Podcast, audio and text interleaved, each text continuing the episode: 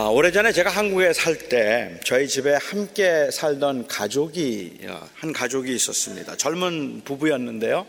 그 집에 다섯 살 된 아들이 하나 아, 있었어요. 어, 그 당시 저희가 살던 집 대문이 철대문이었는데 이 아이는 그 집을 드나들 때마다 항상 문을 너무 부셔질 듯이 아주 세게 문을 닫았습니다. 당시 저희 할머님께서 그 문을 너무 세게 닫아서 문이 망가질까봐도 걱정이 되고 시끄럽기도 해서 그 아이에게 아주 신신당부를 하셨습니다. 문을 좀 제발 살살 닫아라. 몇 번을 하나, 저희 아버님께서, 저희 할머님께서 그렇게 말씀을 하시고 때로는 야단을 치셨는데 문을 좀 살살 닫아라. 그렇게 말을 하면 그 아이는 아주 공손하게 응. 라고 대답을 하고 나갈 때는 세게 닫았습니다. 매번 그랬어요. 뭐 한두 번이 아니고 늘 그랬습니다. 저는 이 아이의 심리가 궁금합니다. 왜 문을 세게 닫지 말라고 말하면 그러겠다고 말하고는 나가면서는 왜 문을 세게 닫았을까? 그 문을 세게 닫지 말라는 말이 무슨 뜻인지 몰라서 그랬던 건 아니겠다 싶어요. 남의 말을 듣는 둥 마는 둥 했기 때문에 그럴 수 있을 것 같기도 해요. 아니면 습관이 되어 있기 때문에 응 하는 순간에는 천천히 닫아야 되겠지라는 생각을 하지만 문을 일단 닫을 때는 나도 모르게 자동 반사적으로 문을 세게 닫게 되는 것일 수도 있습니다. 이 어린 아이지만은 남이 문을 세게 닫지 말라고 말을 하면 그 말을 듣는 게 자존심이 상해서 그래서 그냥 세게 닫았는지도 모릅니다. 남의 말을 들을 마음이 처음부터 없었지만 상대방의 그 마음을 기분 나쁘지 않게 하기 위해서 응이라고 대답은 해주고 그리고 그냥 세게 닫은 것인지도 모르겠습니다. 아, 그것보다는 되게 한번 혼난 적이 없기 때문에 버릇이 없어서 그런 겁니다. 한번 붙잡아 혼내주면 그러지 않을지도 모르는 거죠. 아니면은 그냥 장난을 치고 놀리는 것이었을까요? 천성이 청개구리과라 그래서 그랬는지도 모릅니다. 제 아내는 저도 그렇다고 그런 말을 합니다. 제 아내는 제가 만일 아이였다면 그렇다면 때려도 몇 번을 때려서 버릇을 고쳐고 싶었, 어, 싶었다고 말할 때가 있어요. 뭐든지 뭘 좀 부탁을 하면 어, 저는 그러겠다고 그냥 바로 대답을 하지 않습니다. 이 아이만도 못해요. 아이는 응이라도 했지. 저는 그러겠다고 난 대답을 선뜻 하지 않고 꼭 이유를 다는 버릇이 있습니다. 어차피 부탁을 들어줄 거면서도 그러면서도 처음부터 시원하게 대답을 하는 일이 없어요. 이게 참 그 요청하는 사람들에겐 답답한 일이죠. 집에 오늘 들어올 때 순대 사올 수 있어요? 저는 꼭 대답을 합니다. 오늘 몇 시에 들어갈지 몰라. 오늘은 안 돼.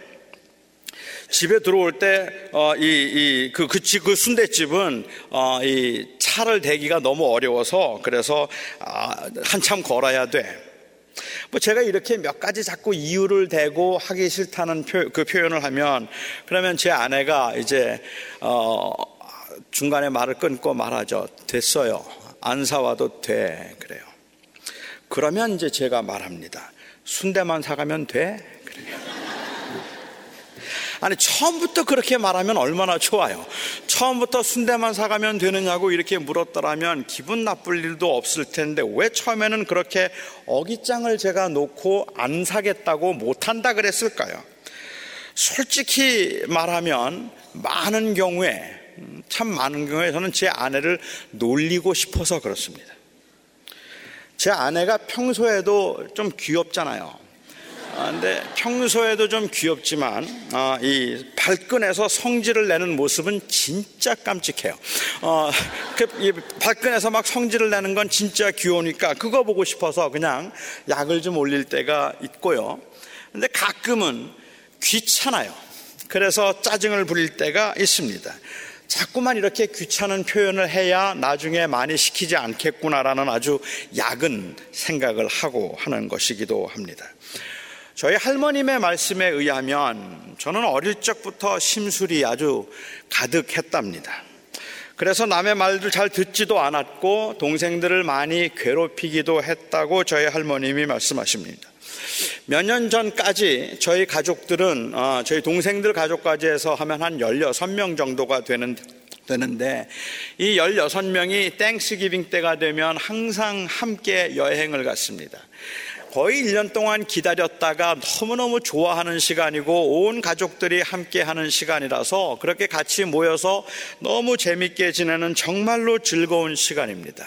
아이들은 아이들끼리 좋고 어른들은 어른들끼리 좋고 16명이 집을 빌려서 그 집에서 마음껏 뛰면서 즐기는 그 한 3일 동안의 시간이 모두가 다 기다리는 시간이고 좋은 시간이에요. 저도 그 시간들이 좋아요. 그런데 저는 그 시간을 거의 매번 제가 망칩니다. 한 번은 그렇게 같이 있다가 가족들이 다 어, 극장을 간대요. 그래서 영화 하나가 재미있는 게 있는데 극장에 영화를 보러 가자 그렇게 얘기를 하면 그렇게 가면 되는데 저는 그때 아무 이유 없어요. 그냥 심술이 나요. 심술이 나서 난 안 가겠다고 혼자 안 가겠다고 했습니다. 식구들이 그러지 말고 다 같이 가지고 혼자 뭐 하겠느냐고 말하면 나는 그런 영화 안 본다고 안 가겠다고 굳이 그래서 저 혼자 안 가서 가는 사람들이 저를 늘 불편하게 생각하게 만들어야 직성이 풀리는 거예요. 다들 뭐 게임하러 가자, 바닷가에 놀러 가자 이야기하고 바닷가에서 사진 찍는다 그러면 저는 삐져서 집에 혼자 앉아 어, 있습니다. 학생 때는 수련회 가서 아이들이 전부 다 저녁에 모여서 게임을 한다 그러면 저는 혼자 방에 들어가서 기도하는 척하고 아니면은 그 게임하는 거를 방해하려고 했었습니다. 천상의 청개구리과입니다. 남이 하자 그럴 때 하지 않고 하라 그러면 하지 않는 그런 어그 이 그게 좀 남아 있는 아직도 좀 남아 있기는 한 것 같은데 저야 못 났으니까 그렇다 그러죠. 저는 워낙에 못 났으니까 그렇다 치고 예수님은 뭡니까 예수님? 예수님이 이러시면 어떻게 합니까? 예수님께서 한다 그러시면 가고 싶으시면 가신다 그러시고 가지 않으려면 안 간다 그러시면 되는 건데 오늘 예수님께서 하신 것을 보면 어쩌면 이게 저하고 비슷한지 모르겠다는 생각이 들어요. 초막절은 당시 이 하, 그 마치 한국에 있는 추석과 같은 명절입니다. 추수를 다 마치고 난 후에 그리고 하나님의 은혜에 감사하는 그 절기인데 예루살렘이나 아니면은 각 지방에 흩어져 있던 많은 유대인들은 이 명절을 어, 예루살렘에 가서 지나도록 되어 있었습니다. 각 지역에 살고 있던 그 유대인들은 추수도 다 마쳤고 이제 가장 여유롭다 생각되는 시간이기 때문에 많은 사람들이 설렘으로 귀경길에 오르게 됩니다. 예루살렘은 유다 모든 백성들에게 고향이었으니까요. 요즘 한국에서는 추석이나 설날 고향에 돌아가는 게 너무 힘들어서 뭐 다섯 시간도 걸렸다, 열 시간도 걸렸다, 열두 시간을 차에 앉아 있었다라고 힘들어하고 불평을 많이 하는 하는데 옛날 유대인들은 훨씬 더 힘들었습니다. 갈릴리에서 예루살렘까지의 거리가 약 한 100마일 조금 안 되는 것 같습니다. 하루 100마일이 조금 안 된다면 하루에 20마일씩만 걸어도 5일은 좋게 걸어야 하는 길입니다. 거기에다가 길이 얼마나 험한지 그 곳곳에 강도들이 있었고 그리고 가는 길들이 너무 험해서 걷는 것도 그렇게 만만치가 않습니다. 혼자 걷는 것은 엄두가 나지 않는 일이기 때문에 가족들이 고향을 갈 때에도 끼리끼리 여러 사람들이 함께 가야만 하는 것이고 긴 행렬을 이루어서야 그 길을 갈 수가 있었습니다. 또 사실은 그래야 재미도 있었어요. 오일길을 그렇게 온 동네 사람들이 함께 웃으면서 걸어가야 오일이 그렇게 짧, 길다는 생각을 하지 않았던 것 같습니다. 예수님께서 12살 때 6월절 명절을 마치고 가족들이 고향으로 돌아가다가 예수님을 잃어버린 적이 있었습니다. 어떻게 12살 된 아들을 부모가 잃어버릴 수 있겠는가라고 생각하고 그 부모의 무책임에 관해서 말을 할 수도 있습니다만은 사실 이 상황에서 예수님을 잃어버리는 것은 당연한 일인지도 모르겠다고 생각이 듭니다. 수백 명의 사람들이 긴 행렬을 만들어서 그래서 고향으로 이제 다시 갈릴리로 돌아가는 길인데 대체로 그렇게 그 길을 갈 때는 남자들은 남자들끼리 여자들은 여자들끼리 모여서 가기를 좋아하잖아요. 뭐 서로 연애하는 관계가 아니라면은 남자들이 여자하고 같이 길 가는 거 별로 그렇게 불편하지 않겠습니까? 그러니까는 여자들끼리 수다를 떨면서 가고 남자들은 남자들끼리 모여서 수다를 떨고 가게 됩니다. 긴 길입니다. 마리아는 생각하기를 예수님이 유다하고 있는 줄 알았을 겁니다. 예, 요셉하고 있는 줄 알았을 것 겁니다. 요셉은 생각하기를 아마 마리아하고 있는 줄 알았을 겁니다. 그래서 아무도 예수님을 잃어버린 줄 몰랐는데 한참 지나가다 보니까 하룻길을 갔어요. 하룻길을. 하룻길을 다 가고 나서 보니까 예수님이 안 계신 겁니다. 그래서 그들이 너무 당황하고 너무 놀래서 예수님을 찾기 시작해요. 어디에서 잃어버렸는지, 어디로 가셨는지 알 길이 없습니다. 일단 예루살렘엔 한번 가봐야 되겠다 해서 돌아가는데 다시 예루살렘까지 왔는데 사흘 걸렸습니다.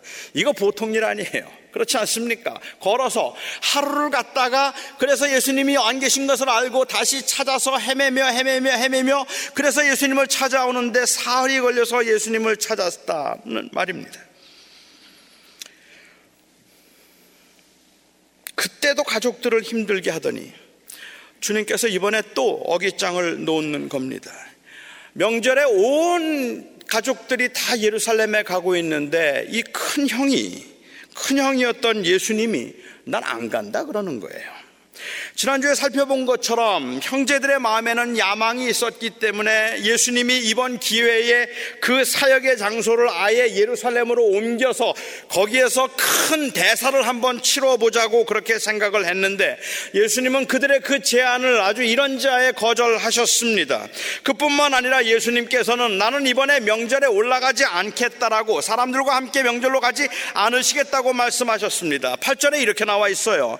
너희는 명절에 올라가라. 내 때가 아직 차지 아니하였으므로 나는 이 명절에 아직 올라가지 아니하노라. 예수님께서는 이 때가 아직 차지 않았기 때문에 형제들과 함께 가지 않겠다고 말씀하시고 형제들과 함께 가지 않았습니다 그런데 10절을 보면 이해하기 어려운 말씀이 또 나온단 말입니다. 그 형제들이 명절에 올라간 후에 자기도 올라가시되 나타나지 않고 은밀히 가시느니라, 가시느니라. 예수님께서는 가지 않겠다고 말씀하시고 은밀하게 그곳을 따라가셨다고 이야기를 하고 있는 겁니다. 어차피 가실 건데 왜 가지 않겠다고 말씀을 하셨는지 이해가 되지 않는다는 말입니다. 나는 사람들과 함께 다니면서 그 사람들, 사람들 사람들 속에서 왕처럼 군림하거나 다른 사람들이 그런 기대를 가지고 있다면 난 그들과 함께 가지 않겠다고 말씀하시고 나 혼자 따라리 차라리 따로 제자들 데리고 그냥 조용히 가겠다 말씀하셔도 되잖아요. 그런데 주님은 안 가겠다고 하셨어요.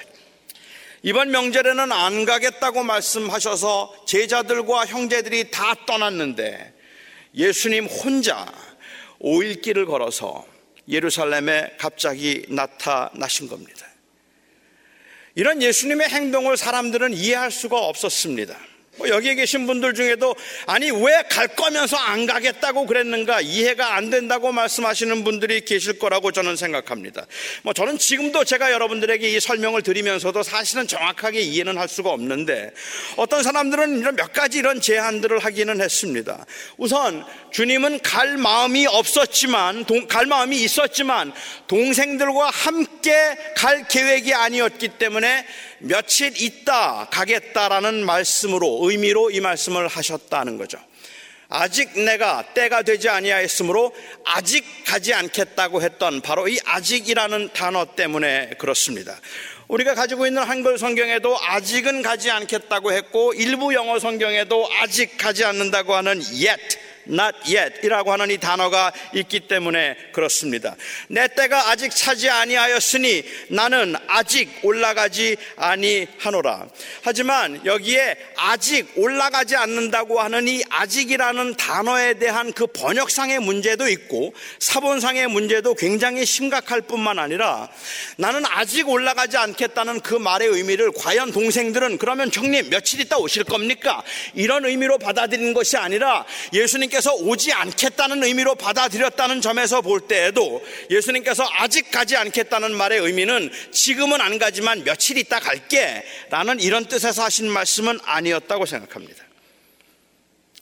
형제들은 주님이 이번 명절에 예수님께서 올라오지 않을 거라는 의미로 받아들였기 때문일 것입니다. 분명히 오지 않겠다고 했는데 그런데 어느 날 보니까 예루살렘 그 성전 안에서 사람들을 가르치고 있는 거예요. 얼마나 황당했을까요?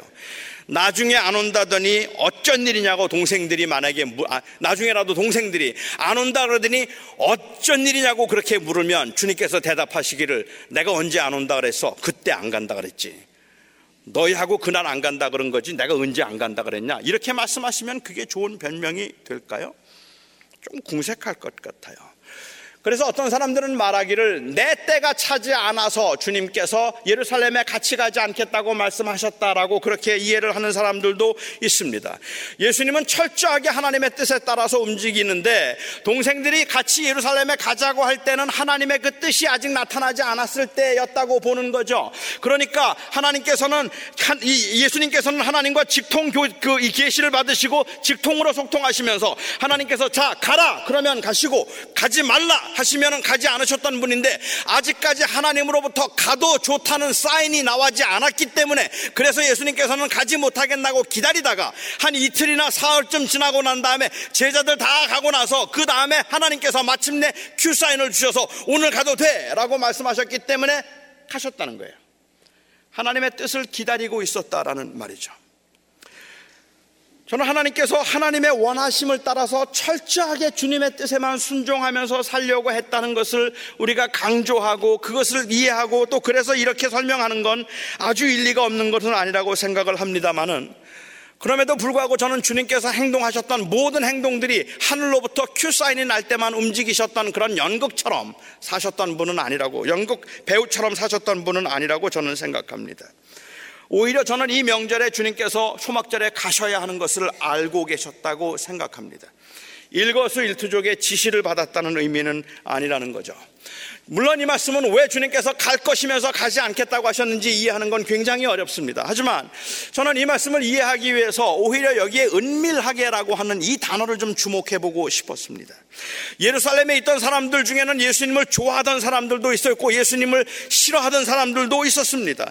예수님을 좋은 사람이라고 말하는 사람도 있었고 예수님을 나쁜 사람이라고 말하는 사람들도 있었는데 그 많은 사람들이 모두가 다 사실은 예수님을 기다리고 있었어요.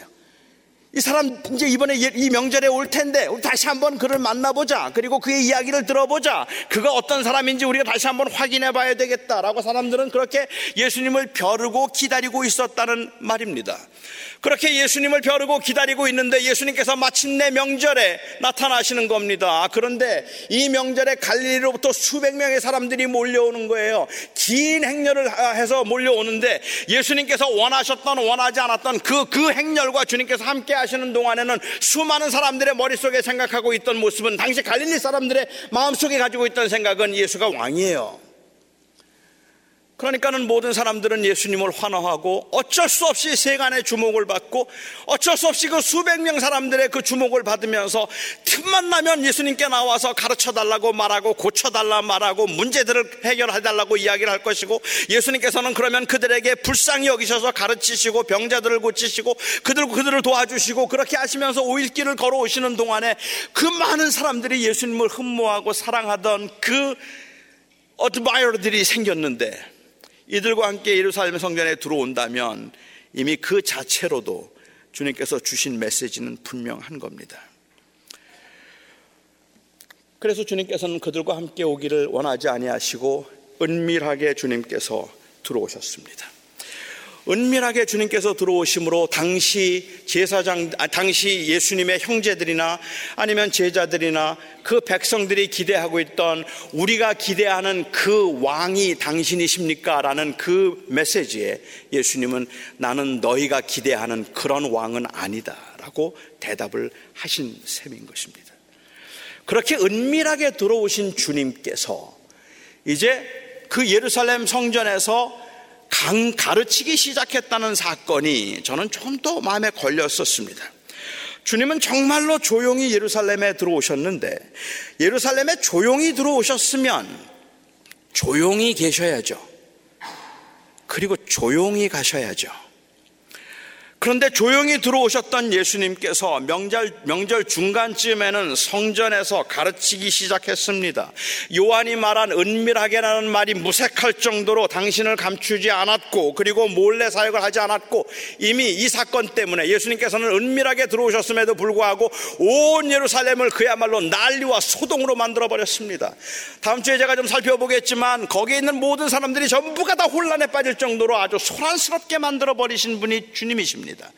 은밀하게 오셨는데 왜 그러셨을까?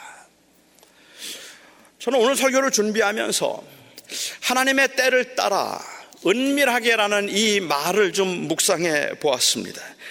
특히 주님께서 산상수훈에서 말씀하셨던 이 자주 말씀하셨던 은밀함의 의미가 무엇일까 하는 것을 좀 생각해 보았습니다.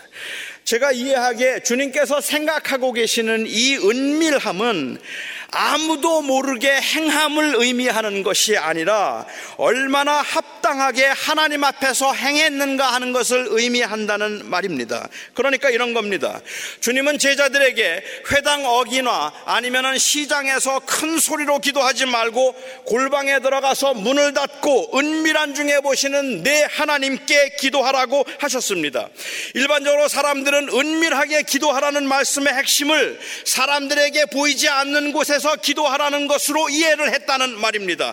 그러니까 회당에 회당이나 아니면 길거리에서 기도하지 말고 골방에서 기도하라는 것이 주님께서 가르쳐 주신 말씀의 핵심이었다고 생각을 하는 것이죠. 하지만 사람에게 안 보이도록 하는 것은 주님께서 말씀하신 의도가 아닙니다. 사람에게 안 보이려고 애쓰는 것은 결국은 그만큼 사람을 의식하는 것이기 때문에 그렇습니다. 하나님께서 은밀한 곳에서 보시는 하나님 앞에 앞에 기도하라고 말씀하셨던 것은 은밀하게 하라고 말씀하신 것은 이건 단순히 아무도 모르게 하라는 이야기를 하고 있는 게 아니라는 말입니다. 시장에서 기도를 하지 말고 골방에서 기도를 하라는 것을 가르쳐 주시는 게 아니라는 말입니다. 오히려 주님께서 강조하고 계시는 것은 사람에게 보이려고 하지 말고 차라리 하나님에게 보이려고 사람에게 안 보이더라도 사람에게 하나님에게 보이려고 하라는 말씀을 하고 계시는 것이죠. 은밀함이라는 것은 은밀한 중에 갚으시는 그 하나님 하나님 앞에서 행하는 행위일 때 그것이 은밀함이 된다는 말입니다. 이것이 사람을 인정해서 사람들에게 대접을 받기 위한 것이라면 골방에서 하는 기도도 은밀한 기도가 아닌 거예요. 사람들을 구제하면서 주님께서는 오른손이 하는 것을 왼손이 하는 것, 왼손이 모르게 하라고 말씀하셨습니다. 그래요. 하나님이 원하시는 것은 자꾸만 뭘 생생내는 걸 하나님께서 원하시지 않는 걸 겁니다. 그럴 수도 있을 거라고 저는 생각해요. 왜냐하면 이 세상이 너무 자기 것들을 자랑하니까 뭐 조그만 것만 해도 너무 자랑들을 하고 있으니까 그게 다 보기 싫어서 나는 큰 걸 해도 자랑하지 않는다. 뭐 이렇게 하고 싶어요. 그렇기 때문에 사람들은 오른손으로 하는 것을 왼손이 모르게 구제를 하더라도 오른손이 하는 것을 왼손이 모르게 구제하라고 했죠. 아무에게도 말하지 않고 아무도 모르게 구제를 합니다. 정말로 1년이 지나고 2년이 지났는데도 아무도 그 사람이 그렇게 착한 일을 하고 있는 줄을 몰랐어요. 그런데 우연히 그 구제 봉사기관에서 어느 집사님이 거기서 잘 섬기고 있는 이분을 만났어요. 그분을 만나서는 교회에 와서 사람들에게 이야기해요. 아무개 집사가 어디 어디 단체에 갔더니 거기서 정말 열심히 봉사하더라. 아무도 몰랐잖아. 너무너무 훌륭하지 않아? 그리고 그 이야기를 해요. 그렇게 이야기하면서 훌륭하다고 이야기를 하고 이분이 그런데 봉사한다는 게 소문이 나서 그분의 귀에 들어갔어요. 이분이 화를 화를 내는 거예요. 화를 내고 분노를 하면서 아무도 모르게 내가 하려고 했는데 도대체 누가 이걸 알아가지고 이걸 다 이렇게 사람들한테 말해서 세상 사람들이 다 알게 되었느냐고 막 화를 내서 전 세상이 다 알게 됐어요.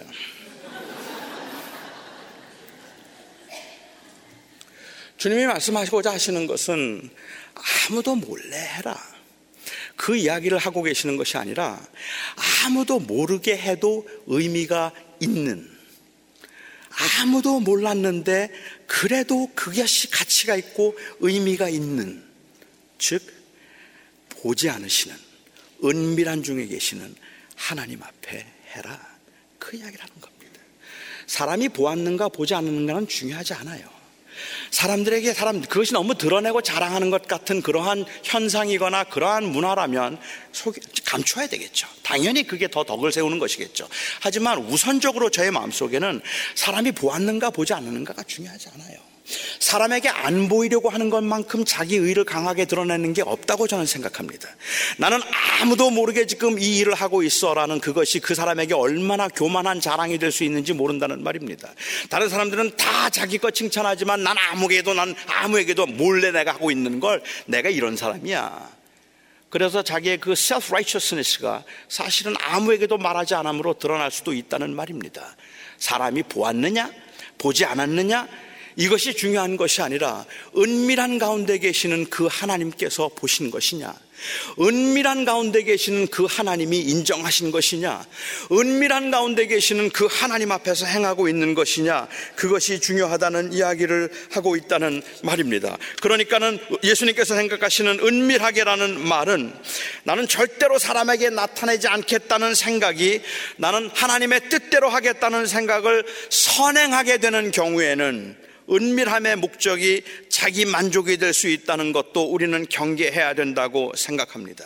사람이 알 수도 있고 모를 수도 있습니다. 잘 모르겠습니다. 어떤 게 더 좋은 건지 잘 모르겠습니다. 사람에게 알리는 것이 더 좋을 때도 있고 알리지 않는 것이 좋을 때도 있을 거라고 생각을 합니다. 사람이 알아주지 않아도 상관이 없지만 사람이 알아준다고 해도 뭐 그래서 무조건 나쁜 것이라고 말할 것도 아닌 것 같습니다. 정말로 중요한 것은 하나님을 의식했느냐는 겁니다. 그리고 하나님 앞에서 사는가 하는 것입니다. 하나님께서 은밀하게 하라고 하신 말씀의 핵심은 은밀한 중에 보시는 하나님, 안 보이는 것 같지만 분명히 보시는 그 하나님 앞에서 하나님 앞에서 우리가 살고 그 살면 행하면 그러면 그 하나님께서 갚으실 것이라는 말입니다. 우리의 문제는 무엇인가 하면 하나님을 믿는다고 말하면서도 하나님이 보이지 않기 때문에 하나님이 안 보신다고 생각하고 있는 게 문제란 말입니다. 우리의 문제는 하나님께서 살아계시고 하나님이 우리의 모든 것을 주관하시고 하나님이 다 다스리는 분이라고 말하고 고백하고 있으면서도 실제로 우리는 당장 내가 누구의 눈에 들켰는가 하는 것 그것이 하나님이 나를 보고 계시고 있다고 하는 사실보다 더 두려운 것이 되어버릴 만큼이나 하나님이 나를 보고 있다는 사실을 우리는 의식하지 않고 있다는 게 문제라는 말입니다. 하나님 앞에 보이려고 하라. 은밀함이란 그런 의미에서 무조건 감춤이 아니고 이것은 하나님의 뜻대로 행하는 하나님에 대한 의식입니다. 저는 그래서 주님께서 은밀하게 하셨다라고 이야기를 해요. 그 은밀하게 하셨다는 말의 의미는 따라서 예루살렘에 올라가실 때 하나님의 뜻대로 이 세상 사람들이 요구하거나 원하고 있는 그런 왕이 되어서는 안 되는 것이기 때문에 예수님께서는 올라가실 때 그들의 생각을 거부하시고 하나님의 뜻대로 그냥 올라가셨습니다. 그리고 그곳에서 가르치실 때는 그 가르치심에서는 그들처럼 그렇게 그들이 원하는 것처럼 그렇게 그 이 모든 사람들에게 감동을 주어서 더 많은 인기를 얻고자 함이 아니라 바로 이 복음으로 그들의 그 삶과 라이프를 스터링하기 시작하는 뒤 흔들기 시작하는 가르침을 시작하셨다는 말입니다. 그것도 하나님의 뜻이기 때문에 하나님의 뜻대로 한 것입니다. 예수님께서 은밀하게 가셨다는 말은 아무도 몰래 명절을 보내고 살짝 돌아오실 계획이었다는 의미가 아니라 예수님의 동생들이 기대했던 것처럼 사람들의 인기와 열광을 의지하거나 아니면 그것을 추구할 마음이 전혀 없었다는 의미입니다. 마치 예수님께서는 하나님의 큐를 받아서 움직이신 것처럼 하나님의 때에 따라 하나님의 뜻을 어, 하나님의 때에 하나님의 뜻을 따라서만 움직이심을 그 보여주시는 것처럼 내 때가 아니라서 나는 가지 않는다라고 말씀하시고 그리고 또 은밀하게 가셨던 것입니다. 예수님은 사람들에게 인정받기 위해서 일하지 않았습니다. 하지만 예수님은 사람들에게 인정받지 않기 위해서도 일하지 않았습니다. 예수님께서는 하나님께 인정받기 위해서 일했습니다. 사람에게 인정받지 않을 수도 있었고 사람들에게 인정받을 수도 있었습니다. 하지만 예수님에게 그것은 그렇게 중요한 일이 아니었습니다. 정말로 중요한 것은 하나님이 인정해 주셨는가 하는 것이었기 때문입니다. 그래서 그 하나님의 뜻을 따라서 그 사역을 감당하기를 원하셨던 것이 주님이십니다. 저는 결론적으로 이 은밀하게를 묵상하면서 은밀한 중에 갚으시는 하나님을 생각했습니다. 은밀하게란 아무도 모르게 살짝이라는 의미가 아니라 하나님이 아닌 사람이 아닌 하나님 앞에서란 의미라고 설명을 드렸습니다. 요즘 세상 사람들은 사람들이 너무 눈에 보이는 것에 의해서 다른 사람들을 평가하고 다른 사람들의 인정에 목말라 있어서 그래서 자신을 드러내지 않고 사는 것만으로는 경, 자신을 드러내지 않고 사는 것만으로도 제법 경건해 보일 수 있지만 우리가 궁극적으로 추구하는 것은 은밀하게 사는 삶이 아니라 그리스도와 동행하며 주님의 뜻을 이루며 사는 삶입니다. 나를 드러내지 않는 것이 우리의 삶의 소원이 아니라 그리스도를 드러내는 것이 우리의 삶의 소원입니다. 내가 드러나는가, 내가 드러나지 않는가 보다 더 중요한 것은 그리스도가 어떻게 드러나는가 하는 것입니다. 진짜 중요한 것은 얼마나 사람에게 보이지 않고 사는가가 아니라 얼마나 하나님께 주목하고 하나님을 의식하며 사는가 하는 것입니다. 사랑하는 성도 여러분, 은밀히 보시는 하나님이 보이십니까? 여러분의 그 복잡하고 그리고 단안한 그 문제들 가운데 지금도 이것을 보고 계실 하나님이 보이십니까? 저는 하나님이 무엇을 원하시는지 하나님이 어떻게 요구하실 것인지 저는 그거는 정말로 모르겠습니다. 우리에게 처해진 상황에서 하나님께서는 무엇을 하라고 하실는지 아마도 각자의 생각이 다를지도 모르고 우리 모두의 생각이 다 다를지도 모르겠다고 생각합니다. 하지만 저는 그것을 말하기 이전에 그것을 논하기 이전에 제일 먼저 우리는 코람 데오 하나님 앞에서 여러분은 하나님을 보십니까? 하나님이 보이십니까? 이 질문이 우리 앞에 선명하지 않으면 그 외에 다른 질문들은 별로 의미가 없다고 생각합니다. 은밀히 보시는 하나님, 은밀히 갚으시는 하나님이 보이십니까? 아무도 알아주지 않아도 크게 마음에 상처가 되지 않을 만큼 여러분들은 하나님을 의식하실 수 있겠습니까? 모든 사람들이 칭찬하고 열광하고 환호하는 중에서도 하는 일마다 잘 되어서 그동안 쌓인 업적과 그리고 또한 그 성과와 소유가 하늘에 닿을 것 같아도 그 너머 하나님이 보이십니까? 사람들의 인정과 대접으로 성공과 출세를 말하지 않고 당신을 최고로 만들어주겠다는 그 유혹의 소리에 흥분하지 않고 사람이 알아주지 않기 때문에 서운함으로 위축되지 않을 만큼 오직 하나님의 뜻을 따라서만 살고 싶습니다라는 그 간절한 열망이 아니 살고 살겠다는 그 능력이 아니라 그렇게 살고 싶다는 그 간절한 열망이 여러분 우리 안에 있습니까? 저는 이것이 있음이 제자들의 당연한 모습이라고 생각합니다. 이것이 있음은 하나님 앞에서 살겠습니다라는 이 고백은 예수 믿는 사람들 중에서도 특별히 예수를 잘 믿는 헌신된 extraordinary disciple들이 하는 말이 아니라 예수를 주라고 고백하고 있는 모든 하나님의 사람들과 모든 교회들이 어떤 상황에서도 코람 데오 하나님 앞에서 하나님 앞에서 삽니다라고 말하는 것입니다. 보이지 않지만 아무것도 보이지 않지만 손에 잡히지 않지만 여전히 여기에 계시고 여전히 우리와 함께 하시고 여전히 우리를 지키시는 그 하나님이 두려워서 그 하나님이 주, 사랑스러워서 그 하나님을 믿을 수 있어서 그 하나님 앞에서 살아가는 삶이 제자의 삶인 겁니다. 하나님의 임재가 우리의 삶 가운데 너무 은밀하다 하여서 소홀히 여기지 마시고 너무 그렇게 은밀하다 하여서 은밀하게 들으시고 은밀하게 임하시는 이 하나님 그 하나님의 그 임재가 너무 은밀하다 하여 우리 하나님을 우리의 현장에서 문제의 현장과 삶의 현장에서 소외시키지 않기를 바랍니다. 기도하겠습니다. 나의 아버지 하나님, 우리 앞에 문제가 생기면 그 문제는 마치 큰 산처럼 우리의 모든 시야를 가립니다. 하나님을 사랑하며 하나님을 섬긴다고 그렇게 고백을 했지만 일단 경제적으로든 육체적으로든 우리가 원하지 않던 일들을 우리가 당하게 되면 하나님 앞이 캄캄해지고 아무것도 보이지 않습니다. 우리에게는 풀어야 할 문제들이 있지만 우리에게는 넘어야 할 산이 있지만 우리에게는 분명히 회복해야 할 관계들이 있지만 하나님 이 모든 것을 하나님 앞에서 할 수 있게 하여 주시옵소서. 주님께서 말씀하셨던 은밀하게가 감추는 것, 숨기는 것, 피하는 것을 의미하지 아니하고 주님께서 말씀하셨던 이 은밀하게가 은밀함 가운데 계시는 하나님 앞에 서는 것을 의미했다면 가장 은밀했다 싶은 그것이 가장 분명하고 가장 적나라할 수밖에 없음을 고백합니다. 하나님, 그래서 우리의 삶이 투명할 수밖에 없고 우리의 삶이 분명할 수밖에 없음은 바로 은밀하게 보시는 그 하나님이 거기에 계시기 때문입니다. 아버지 하나님, 그 하나님을 의식하며 살아갈 수 있는 성숙함이 우리 모두에게 있기를 바라며 예수 그리스도의 이름으로 기도하옵나이다.